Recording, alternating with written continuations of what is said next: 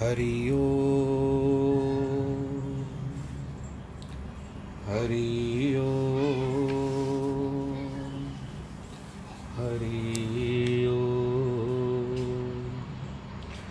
गुरुर्ब्रह्मा गुरुर्विष्णुः गुरुर्देवो महेश्वरः गुरुर्साक्षात् परब्रह्म तस्मै श्री गुरवे नमः। विघ्नेश्वराय वरदाय सुरप्रियाय लंबोदराय सकलाय जगद्दिताय नागाननाय श्रुतियज्ञ विभूषिताय गौरीसुताय गणनाथ नमो नमस्ते। नाहं वसामि वैकुंठे योगी नामृदयेन च मद्भक्तां यत्र गायन्ति तत्र तिष्ठामि नारद। जिस घर में हो आरती चरण कमल चितलाए तहाँ हरि वासा करे ज्योत अनंत जगाए। जहाँ भक्त कीर्तन करे वहे प्रेम दरिया तहाँ हरि श्रवण करे सत्यलोक से आए। सब कुछ दीना आपने भेंट करूं क्या नाथ, नमस्कार की भेंट लो जोड़ू मैं दोनों हाथ। शांताकारं भुजगशयनं पद्मनाभं सुरेशं विश्वाधारं गगनसदृशं मेघवर्णं शुभांगं लक्ष्मीकान्तं कमलनयनं योगिवृद्धानगम्यं वंदे विष्णुं भवभयहरं सर्वलोकैकनाथं। मंगलं भगवान् विष्णु मंगलं गरुडध्वज मंगलं पुंडरीकाक्ष मंगलायस्तनोहरि। सर्वमंगलमांगल्ये शिवे सर्वार्थसाधिके शरण्ये त्र्यंबके गौरी नारायणी नमोस्तुते। श्री कृष्ण गोविंद हरे मुरारे हे नाथ नारायण वासुदेव। श्री कृष्ण गोविंद हरे मुरारे हे नाथ नारायण वासुदेव हे नाथ नारायण वासुदेव श्रीनाथ नारायण वासुदेव हे नाथ नारायण वासुदेव श्रीनाथ नारायण वासुदेव। नारायणं नमस्कृत्यं नरं चैव नरोत्तमं देवीं सरस्वतीं व्यास ततो जयमुदीरयेत्। कृष्णाय वासुदेवाय हरये परमात्मने प्रणतक्लेशनाशाय गोविन्दाय नमो नमः। ओम नमो भगवते वासुदेवाय। सभी श्रोतागणों को एक प्रेम भरी जय श्री कृष्ण। ये जो हमको मनुष्य जीवन प्राप्त हुआ है इसमें हमको सभी बातों का अवकाश रहता है, आराम करना, भोजन करना, परंतु एक बात का अवकाश नहीं ले सकते, वो है प्रभु का नाम। भाई थोड़ा समय तो ले ले, थोड़ी देर भगवान का स्मरण कर ले। ठीक है, सारा दिन नहीं मिलता है तो रात में करिए, भगवान तो 24 घंटे हाजरा हाजूर है। कहते हैं पूर्व जन्म में जो हमने किया है उनको अनुभव कर रहे हैं, यहाँ पर भी जो बीज बोया है उसका फल भोग रहे हैं, परंतु भविष्य के लिए भी तो कुछ दान पुण्य करते हुए कर्म बीज अलग से अच्छी तरह से बोए। पूर्व जन्म में अधिक नहीं तो कम से कम इतना जन्म में इतना सुख उपभोग कर रहे हैं, उतना सुख तो अवश्य प्राप्त करेंगे। कहीं ऐसा न हो कि इस अमूल्य जन्म का सभी उपार्जित फलों भोग करके निशेष होकर के मर जाए, विशेष होकर के नहीं, निशेष यानी कुछ भी नहीं बचेगा। फिर पुनर्जन्म में यदि मिले तो दरिद्र और दुख भोगे, द्वार द्वार पर धक्के खाएं, गलत बातें सुने। अपनी आंखों से हम देख रहे हैं कि इस जगत के अनेक प्राणी कितने कितने दुख भोग रहे हैं, अनेक पशु पक्षी दाने दाने को भटकते रहते हैं, उसका कारण मात्र इतना ही है कि पूर्व जन्म में उन्होंने ऐसा कोई सत्कर्म नहीं किया जो इस जन्म में उनको किसी भी प्रकार से कुछ अच्छा प्राप्त हो सके, कुछ सफलता प्राप्त हो सके।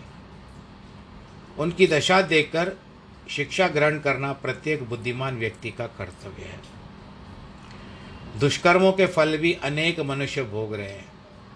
अब दुष्कर्म क्या है? कोई जेल में है, कोई अस्पताल में है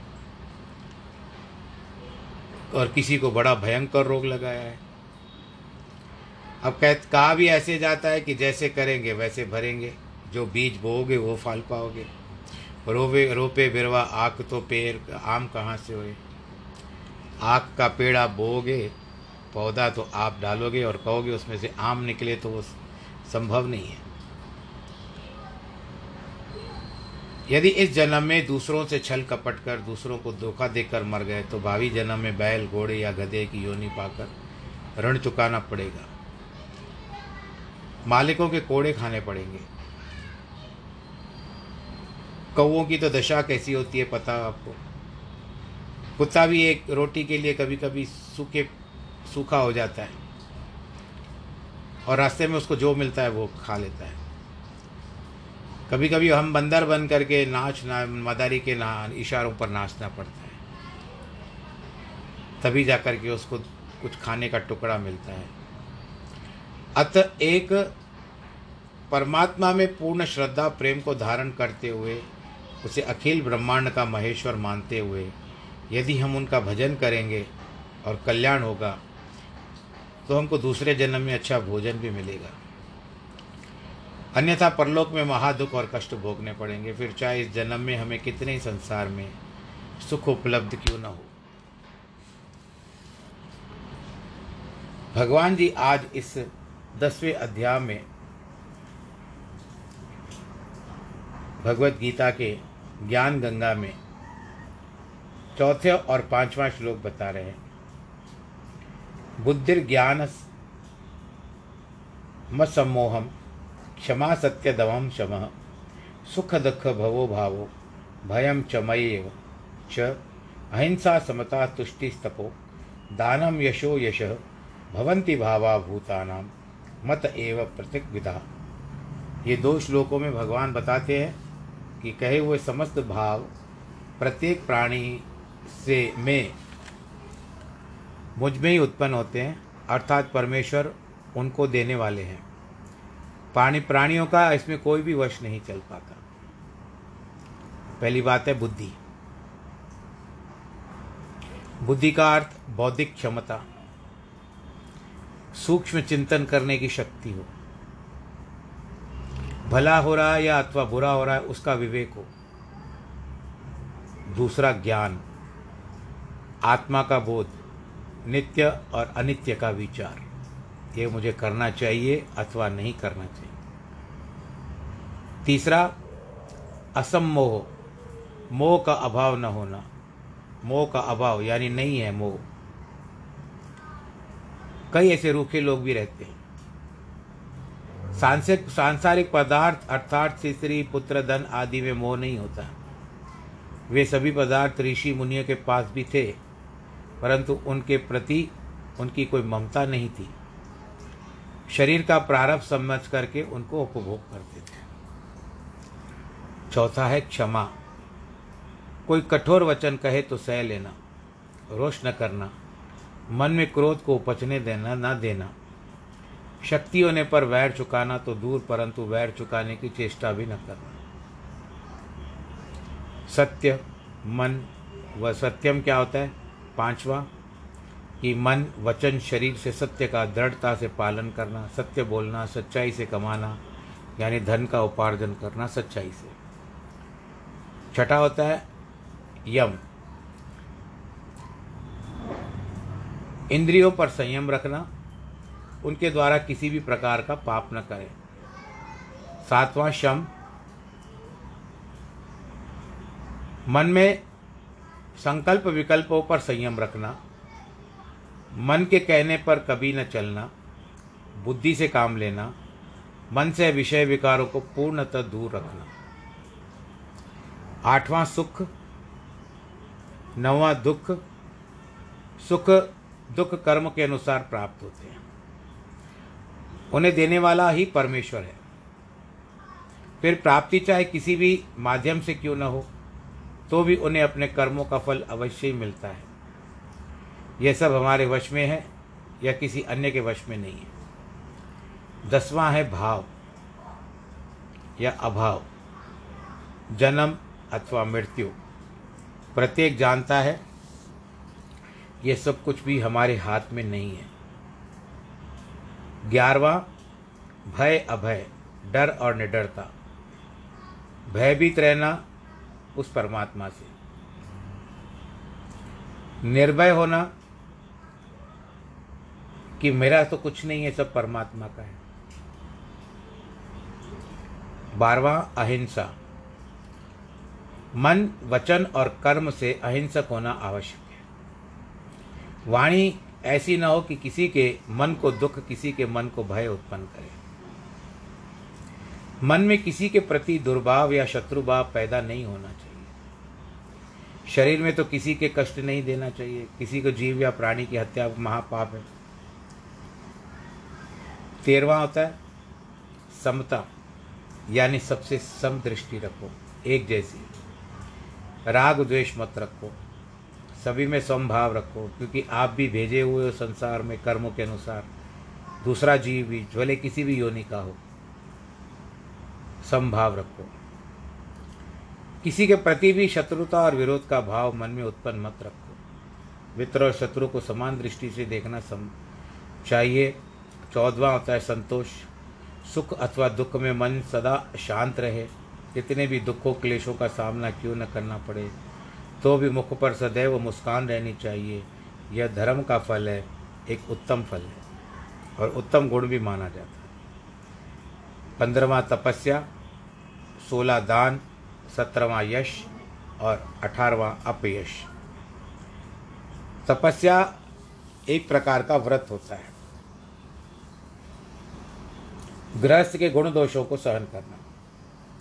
दान करने या शक्ति की इच्छा सांसारिक मान और अपमान आदि सभी परमात्मा के अधीन है, उसी की इच्छा से प्राप्त होते हैं। यद्यपि यह सत्य है कि इनकी प्राप्ति अपने कर्म के अनुसार ही होती है, तथापि यह सभी गुण, यह बातें परमेश्वर के द्वारा ही मिलती है। मनुष्य का कोई वश नहीं चलता। क्षमा एक महान गुण है, वह पूर्ण भक्तों को ही प्राप्त होती है, उनको सर्वात्म दृष्टि प्राप्त होती है। महाभारत में आया है, जिसके हाथ में क्षमा का शस्त्र है उसका कोई भी कुछ नहीं कर सकता। यह उक्ति दी गई है कि अग्नि की चिंगारी यदि पत्थर पर गिरती है तो पत्थर का कुछ नहीं बिगाड़ पाती,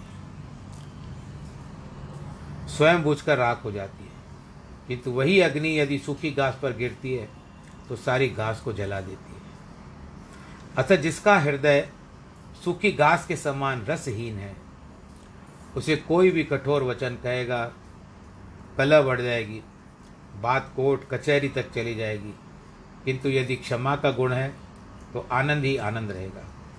सत्य बोलने का गुण भी परमात्मा से ही प्राप्त होता है। जिस पर उसकी कृपा होती है वही सत्य पर अडिग रहता है, मजबूत रहता है। भगवान का तात्पर्य यह है कि जिसका भजन करता है उसे वह गुण मिल जाता है, परंतु उसके लिए उद्यम तो स्वयं को करना पड़ेगा।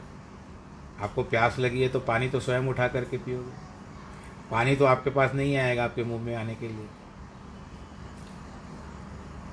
श्री बाल गंगाधर तिलक ने अपने गीता रहस्य में इस विषय का सुचारू रूप से प्रतिपादन किया है। सत्य बोलना तो अच्छा है, परंतु वह सत्य ने केवल प्रिय होना चाहिए, परंतु उसमें अन्य किसी का उपकार भी होता हो। यदि न हो तो कम से कम किसी की शांति हानि को तो नहीं होनी चाहिए। सत्य होना चाहिए। पूर्व सत्य का फल परिणाम क्या होगा, भलीभांति विचार कर सत्य का उच्चारण करना चाहिए। इसी प्रकार अहिंसा, इसका अर्थ यह भी है कि यदि आप किसी को बचाने के लिए असत्य वाणी करते हो तो उसमें आपको दोष नहीं है। दुष्ट का मुकाबला करना है, उसे दंड देना हिंसा नहीं है, परंतु दुष्ट का उपकार ही करना है। दुख सुख में समान वृत्ति रखना आवश्यक है। हम दोनों में मन को विचलित कर बैठते हैं। सुखों के आने पर रसगुल्ले की तरह फूल कर कुप्पा हो जाते हैं और मस्ती में दूसरी ओर ध्यान ही नहीं देते, और जब दुख आता है तो रोते चिल्लाते हैं और दोषारोपण कर देते हैं, तुम ऐसे मैं ऐसा। एक व्यक्ति सागर के तट पर गया, बड़ी बड़ी लहरें उठ रही थी। उसने समझा सागर शीघ्र ही नगर को डुबो देगा। एक महात्मा वहाँ खड़ा जिसने समझाया सागर अपनी मर्यादा का उल्लंघन कभी नहीं करता। जितने वेग से लहरें आती है उतने वेग से वो पीछे भी चली जाती है। अतः इस नगर की कोई हानि नहीं होगी भाई। इसी प्रकार सुख दुख की लहरें आती रहती है। दोनों अवस्थाओं में धैर्य करना आवश्यक है, क्योंकि सुख दुखों का आवागमन हमारे ही कर्मों का फल है और हमारे अधीन नहीं है। कितना भी कम करने की यदि अचानक दुखों का पहाड़ टूट पड़ता है, आप कितनी कोशिश करोगे? केवल दो लोग आकर के आपसे, अगर आपसे केवल सहानुभूति रख सकते हैं, लेकिन आपके दुखों को कम नहीं कर सकते। यदि हमारा वश चले तो हम दुख को कभी आने ही न दें, और सुख के तो हम ललायत रहते हैं, भाई हमको सुख ही सुख मिले। परंतु इतना सुख हो, सुख होते होते होते सभी प्रकार के सुख सुविधाएं होती है, और अचानक कभी कभी दुख का पहाड़ टूट पड़ता है तो उसको भी संभाल नहीं पाते। हमारा कोई वश नहीं चल सकता। तलवार उठाओ, बंदूक उठाओ, टाइम बम उठाओ कि दुखों का मैं पहाड़ तोड़ूं, पर नहीं होगा। जब तक वो समय नहीं आएगा तब तक आपके दुखों का पहाड़ आपके सामने बड़ा बना हुआ ही रहेगा। अब जैसे युधिष्ठिर इतना बड़ा राजा था, उसको भी 13 वर्ष का वनवास भोगना पड़ा, और 1 वर्ष नौकरी का हिसाब किताब आ गया अज्ञातवास में।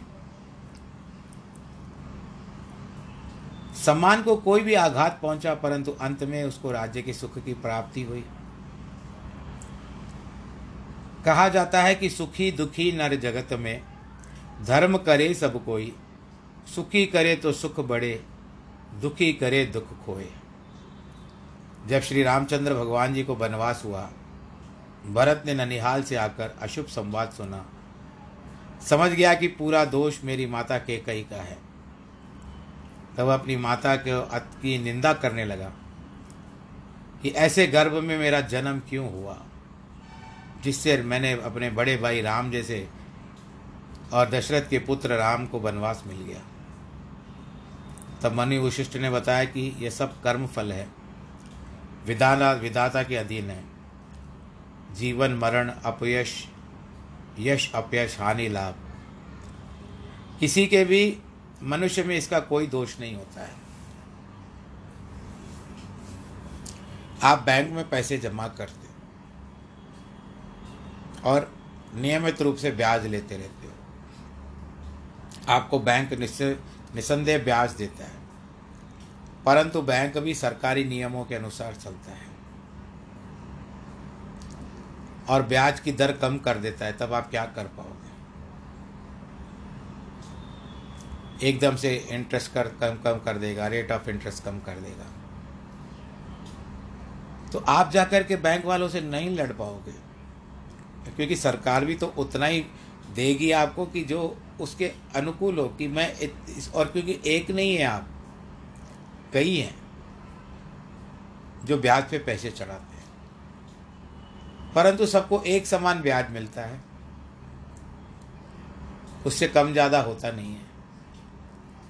हाँ, कुछ विशेष योजनाएं बनाती है तो उसमें थोड़ा बहुत ज़्यादा मिल जाता है, या बड़े बूढ़ों को थोड़ा सा ज़्यादा मिलता है, बहुत ज़्यादा तो नहीं मिलता, थोड़ा 1-2% इधर उधर। तो क्या आप जाके सरकार को आप दोष देंगे? क्योंकि सरकार को तो सबको देखना है, एक सामान्य नीति के अनुसार चलना है उनको। तो इसके लिए कहते हैं कि तुम माँ को दोष न दो, आत्मग्लानि ना करो।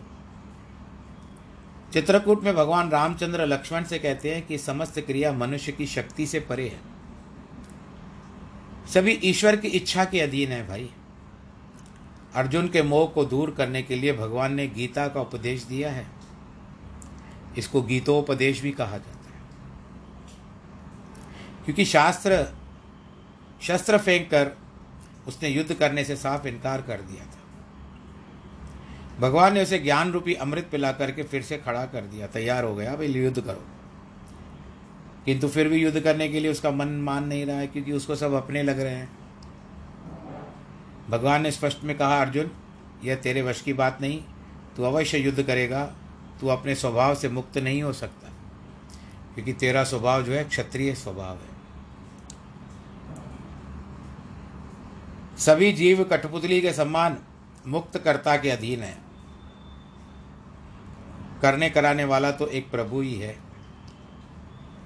हमें भी अपनी भक्ति अपने अभ्यास में काम लेना ही पड़ेगा, अंतकरण को शुद्ध करना पड़ेगा, बनाना पड़ेगा, स्वतः प्रभु से गुण हम उत्पन्न करेंगे। ये जो 18 बातें भगवान जी ने बताई हैं, इनमें गुणों का उल्लेख किया गया है, और ये सभी गुण दैवी संपदा युक्त व्यक्तियों में पाए जाते हैं। अब आगे करते हैं। महर्षय सप्त पूर्वे चत्वारो मनस्वता मबद्धावा मानसा जाता येणाम लोक इमाम प्रजा। 7 महर्षि, 4 आदि पुरुष, शक्तिमान मनु, ये सभी मेरे मन के संकल्प से पैदा हुए और उनके द्वारा संपूर्ण सृष्टि के जीवों की उत्पत्ति हुई है। इस श्लोक में भगवान बताते हैं, मैं न केवल बुद्धि इत्यादि भावों का कारण हूँ, परंतु सृष्टि के आदि काल में पैदा हुए ब्रह्म, वेद, वेदों के रहस्य जानने वाले सर्वज्ञ और वेद विद्या के संप्रदाय को चलाने वाले भृगु, मरीचि, अत्रि, पुलस्त, क्रतु, पुलह, वशिष्ठ, ये 7 ऋषि हैं। वर्तमान में विश्वामित्र को जोड़ा गया है, एक ऋषि। उनमें भी पूर्व जानक जन्मे सनक, सनांदन, सनातन, सनत कुमार, ये 4 आदि पुरुष हैं। भगवान के 24 अवतारों में माने जाते हैं। सर्वप्रथम यही ब्रह्मा के द्वारा मानसिक पुत्र के रूपों में उत्पन्न हुए थे। इनकी आयु सदैव 5 वर्ष की रहती है, क्योंकि ब्रह्मा जी ने इनको गृहस्थ जीवन करने के लिए कहा था, परंतु इन लोगों ने नहीं माना। उन्होंने कहा कि हम हरि स्मरण करेंगे, तो ब्रह्मा जी ने उनको वरदान दिया कि इनकी आयु सदैव 5 वर्ष की होगी।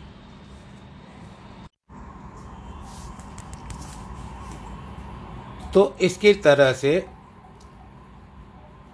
सावरणी 4 मनु आदि की उत्पत्ति भी मुझ परमात्मा के द्वारा हुई है, और ये मेरे प्रभाव से शक्ति वाले हैं, अर्थात अन्य प्रत्येक शक्ति से वे संपन्न हैं। परंतु जैसे मैं उत्पत्ति, पालन और संहार करता हूँ, वे वैसे नहीं कर सकते। उनका मन मुझ में लगा रहता है। हर एक प्रलय के बाद संसार की जो उत्पत्ति होती है, भगवान उसका वर्णन करते हैं कि ये सभी उसी के मन के संकल्प से पैदा हुए, सृष्टि की रचना करते हैं। जब यह संपूर्ण ब्रह्मांड प्रलय की अवस्था में था, तो अंतर्यामी भगवान के मन में संकल्प उठा, मैं एक हूँ, मुझसे अनेक हो जाएं, अनेक जीवों की उत्पत्ति हो जाए, अर्थात एको हम बहुश्याम। तब तत्काल उनसे पहले पहले ब्रह्मा जी उत्पन्न हुए, पश्चात ऋषि मुनि मनु आदि जन्मे। वे अन्य सामान्य पशुओं के, मनुष्यों के समान किसी के गर्भ से उत्पन्न नहीं हुए, वो संकल्प से उत्पन्न हुए। वे सभी एक ही परमेश्वर का ध्यान, भक्ति, उपासना करते रहते हैं। उन सभी ने परमेश्वर से बड़े बड़े वरदान पाए हैं, और सभी एक समान उच्च अवस्था का प्राप्त कर ब्रह्म स्वरूप हैं। ज्ञान, भक्ति, विचार, सदाचार पूर्णतः दृढ़ है। सप्तऋषि ब्रह्म विद्या के आदि गुरु हैं, मनु मानवों के आदि गुरु थे। जिन्होंने मनुष्य के आचार और व्यवहार से नियम बनाए, नीतियाँ निर्धारित की, ताकि सभी धर्म के अनुसार आचरण करते हुए अपने जन्म को सफल बनाएं। 4 मनु मन, बुद्धि, चित्त और अहंकार के स्वरूप हैं। एक बार ऊपर बताए हुए 7 महर्षियों के मन में विचार पैदा हुआ कि ब्रह्मा, शिव, विष्णु, इन तीनों लोकों में उपासना किसकी की जाए, इसका निर्णय किया जाए। यह काम भृगु ऋषि के ऊपर डाला गया। उन्होंने कहा, ठीक है, मैं परीक्षा लेता हूँ, देखता हूँ कि अधिकतम योग्य कौन है। सर्वप्रथम वह ब्रह्मा के पास पहुँचे, उसको ठीक प्रकार से नमस्कार नहीं किया। ब्रह्मा क्रोधित में हो गए, बोले, तुझमें विनय और योग्यता नहीं है। वह समझ गए कि ब्रह्मा मान अपमान की भावना से मुक्त नहीं है। तब शिव के पास गए, वहाँ शिव को भी नमस्कार नहीं किया, तो शिव जी भी चिढ़ गए। सबसे पीछे विष्णु के पास गए, वैकुंठ में भगवान शैया पर सोए हुए थे। जाकर वक्षस्थल पर लात मारी, चिल्लाकर कहता है, जब देखो आराम से लेटे रहते हो। विष्णु भगवान ने रंच मात्र भी क्रोध नहीं किया,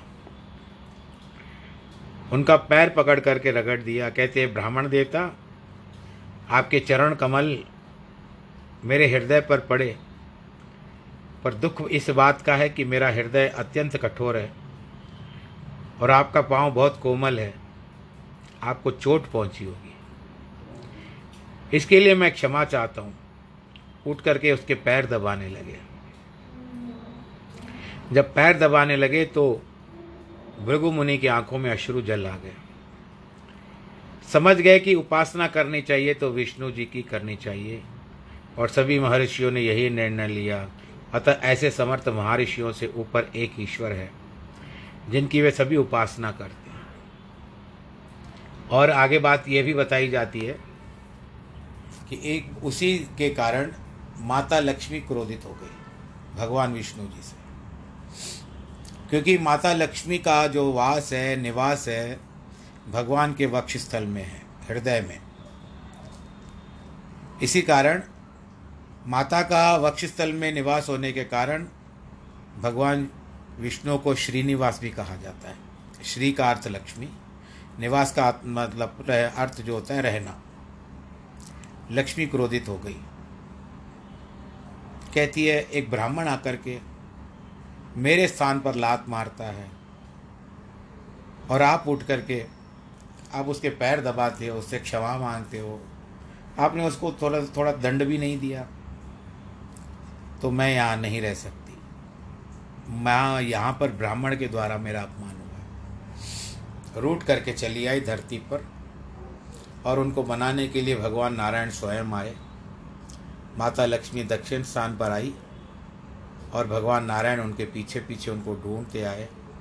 फिर कालांतर में भगवान लक्ष्मी का निवास स्थान हो गया पृथ्वी पर भी, जिसके लिए आज हम श्री वेंकटेश बालाजी और माता अंडालू और पद्मावती के दर्शन करते हैं, जिसको हम तिरुपति बालाजी कहते हैं। तो कहाँ कहाँ पर कितनी बातें हमारे सामने सुनी हुई जाती है।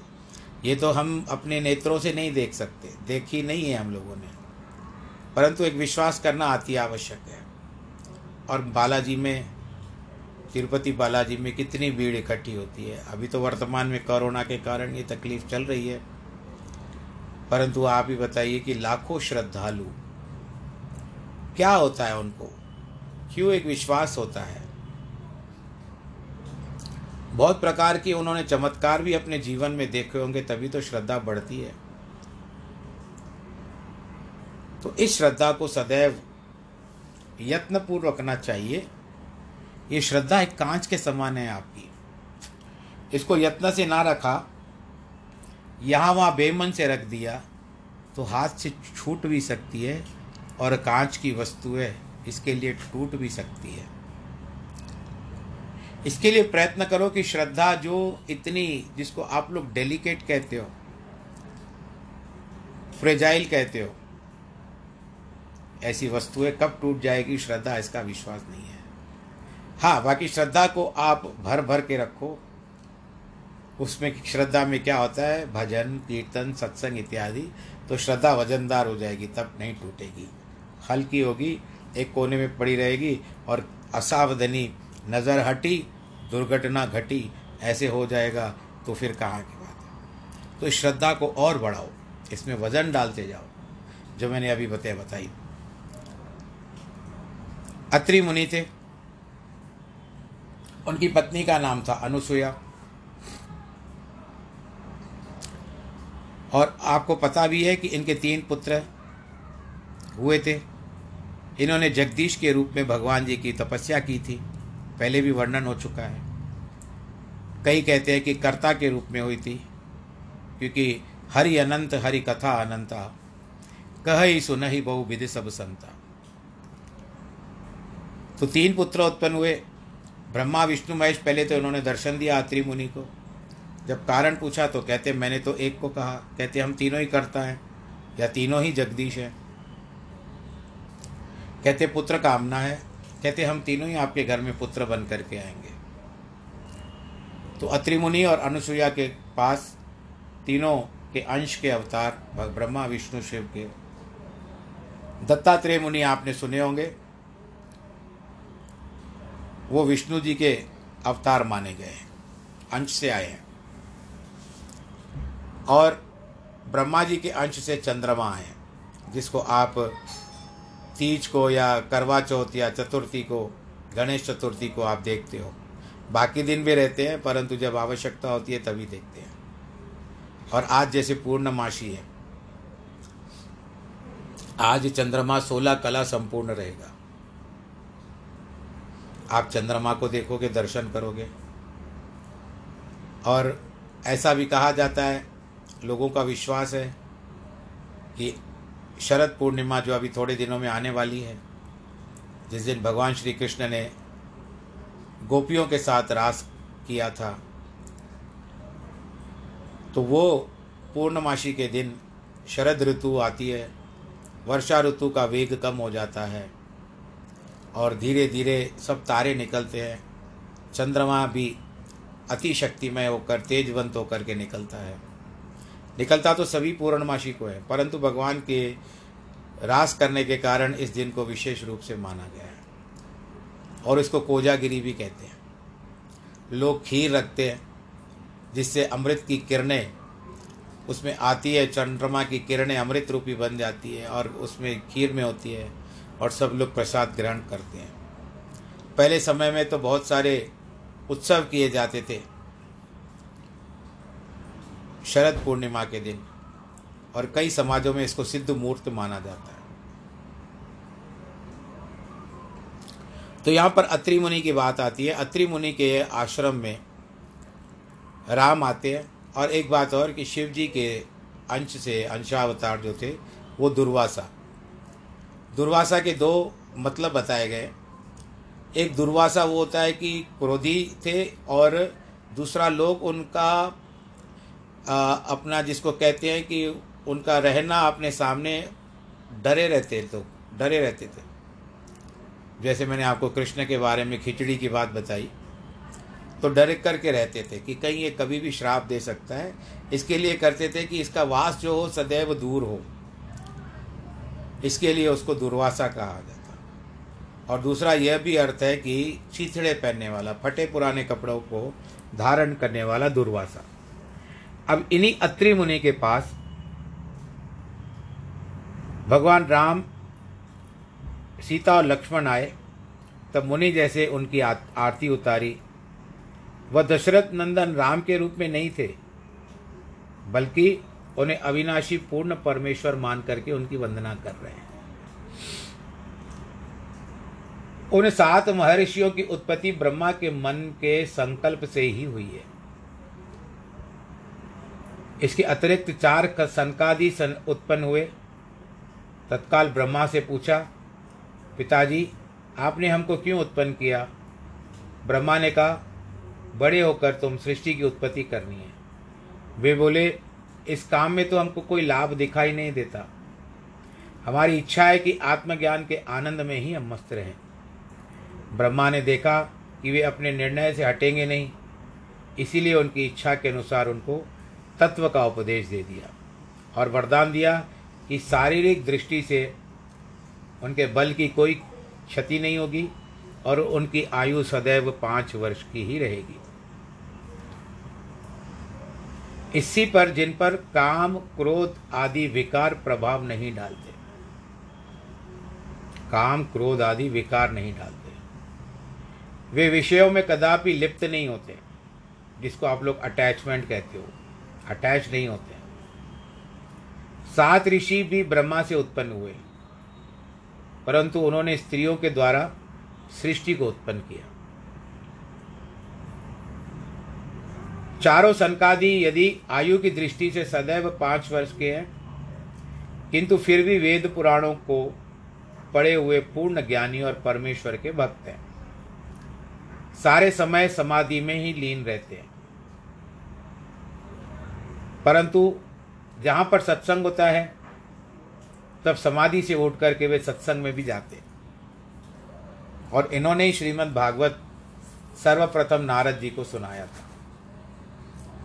और उसके बाद आप पता होगा कि श्रीमद् भागवत में सबसे सर्वप्रथम धुंधकारी और गौकर्ण की कथा इन्होंने ही बताई थी, जो बाद में श्रीमद् भागवत महात्म्य से जोड़ा गया। और यही ऋषि है जिन्होंने जय विजय को श्राप दिया कि आप 3 जन्मों तक दैत्य योनि को पाओगे, क्योंकि ये जानते हैं कि सत्संग की महिमा और समाधि से भी ऊंची है। अब स्वामी शुकदेव जी जो व्यास जी के पुत्र थे, वो भी उनको बचाने के लिए अपनी समाधि को त्याग करके उनको भागवत सुनाने के लिए आ गए राजा परीक्षित के पास, और सत्संग में मन लगाकर श्रीमद् भागवत की कथा सुनाई। जब मैं आप लोगों के समक्ष उल्लेख करता हूँ ज्ञान का, तो मेरे मन में भी एक बहुत बड़ी अलग से ही प्रसन्नता होती है। लगता है कि न जाने किस सौभाग्य से भगवान जी ने मुझ पर यह आशीर्वाद किया, मुझे सत्संग सुनाने के लिए प्रेरणा दी और आप सबको सुनने के लिए प्रेरित किया। सब समय कराता है, अपने हिसाब से कराता है, हमारा कोई वश नहीं चल सकता। अब जब सुखदेव जी वहाँ पर सुना रहे हैं तो देखिए व्यास जी जो वेद व्यास, वे जिन्होंने भागवत की रचना की थी, वे उसको मुक्त नहीं कर पा रहे थे। वो दायित्व किसको, श्रेय किसको मिला? उनके पुत्र सुखदेव को मिला। कितने संतों महात्माओं ने बैठ करके परीक्षित के साथ श्रीमद् भागवत की कथा सुनी है। कठिन तपस्या में शरीर को कष्ट देने की कोई आवश्यकता नहीं है। यह मनुष्य जन्म परमेश्वर भक्ति करने के लिए मिला है। जो सत्संग करने से शीघ्र ही सरलता से प्राप्त हो सकता है। राम नाम की लूट है, लूट सके तो लूट, अंतकाल पछताएगा जब प्राण जाएंगे छूट। पर ऐसा होते हुए भी हम यह मानव जीवन अन्य सांसारिक बातों में लगाकर व्यर्थ में गंवा रहे हैं। आपके हाथों में यदि एक अंजुली अमृत भी आ जाए, जिसको पी करके आप अमृत हो जाओ, परंतु मोह जाल में फंसे हुए आप उस अमृत का पान करोगे नहीं। आप किसी और को देखते हुए राग द्वेष के कारण उस अमृत को मुख तक तो लेके जाओगे, परंतु फिर ध्यान जाएगा कि उसके बाद 2 चम्मच ज़्यादा आ गया, तो आप उसको देखते देखते तब तक आपके हाथों से जो बचा कुचा अमृत जो आपके हिस्से में आया था, वो भी धरती पर गिर जाएगा। फिर उसका कोई औचित्य नहीं रहेगा, कोई मतलब नहीं रहेगा, कोई ठहराव नहीं रहेगा, और आप जल की तरफ बह जाओगे। हम लोग अपना लक्ष्य भूल बैठे हैं। इसके लिए अपने लक्ष्य पर उचित ध्यान दीजिए। अपने कर्म जो भी हैं, उचित कर्म, यदि आप गृहस्थ जीवन में हैं तो उचित गृहस्थ जीवन को पार करते हुए उसका दायित्व निभाएं। यदि आप ब्रह्मचारी हैं तो ब्रह्मचर्य का पालन करें। वानप्रस्थ है तो वानप्रस्थ का करें। अथवा आप सन्यास में हैं। मैं नहीं समझता हूँ कोई भी इस समय सन्यास में होगा, परंतु एक आयु के प्रमाण पर है तो आप उसका प्रयोग करें और अपना कर्म परमात्मा को अर्पण करें। कायेन वाचा मनसेन्द्रियैव बुद्ध्यात्मना वा प्रकृति स्वभावात् करोमि यद्यत् सकलम परस्मै नारायणाय इति समर्पयामि। सभी कर्म जो है भगवान जी को अर्पण करें। इस प्रसंग के साथ आज के कथा को विश्राम देते हैं। ईश्वर करे आप सबकी दीर्घायु हो। जो अस्वस्थ हैं वे स्वस्थ हो जाएं। जिनकी जो भी मनोकामना है वो पूर्ण करें परमात्मा। मैं तो उनसे यही चाहूँगा। और अपना जीवन आप खुशी खुशी अपने परिवार के साथ बिताएं। परंतु कोरोना के समय चल रहा है, इससे आपको अपना सावधानी रखनी पड़ेगी। हाथों को सैनिटाइज करते रहें, साबुन से धोते रहें। मास्क जब भी बाहर निकले तो मास्क का प्रयोग अवश्य करें। बाकी जो है हरी इच्छा जितना हो सके अपने को सावधान रखें। और अंत में आज मैं यही कहना चाहूँगा कि आज जिनके जन्मदिन हैं और जिनकी वैवाहिक वर्षगांठ है, जहाँ आज उन्होंने कोई उपलब्धि प्राप्त की है, उनको ढेर सारी बधाई और आशीर्वाद। सर्वे भवन्तु सुखिनः, सर्वे सन्तु निरामया, सर्वे भद्राणि पश्यन्तु, माँ कश्चित् दुःखभाग् भवेत्। नमो नारायण, नमो नारायण, नमो नारायण।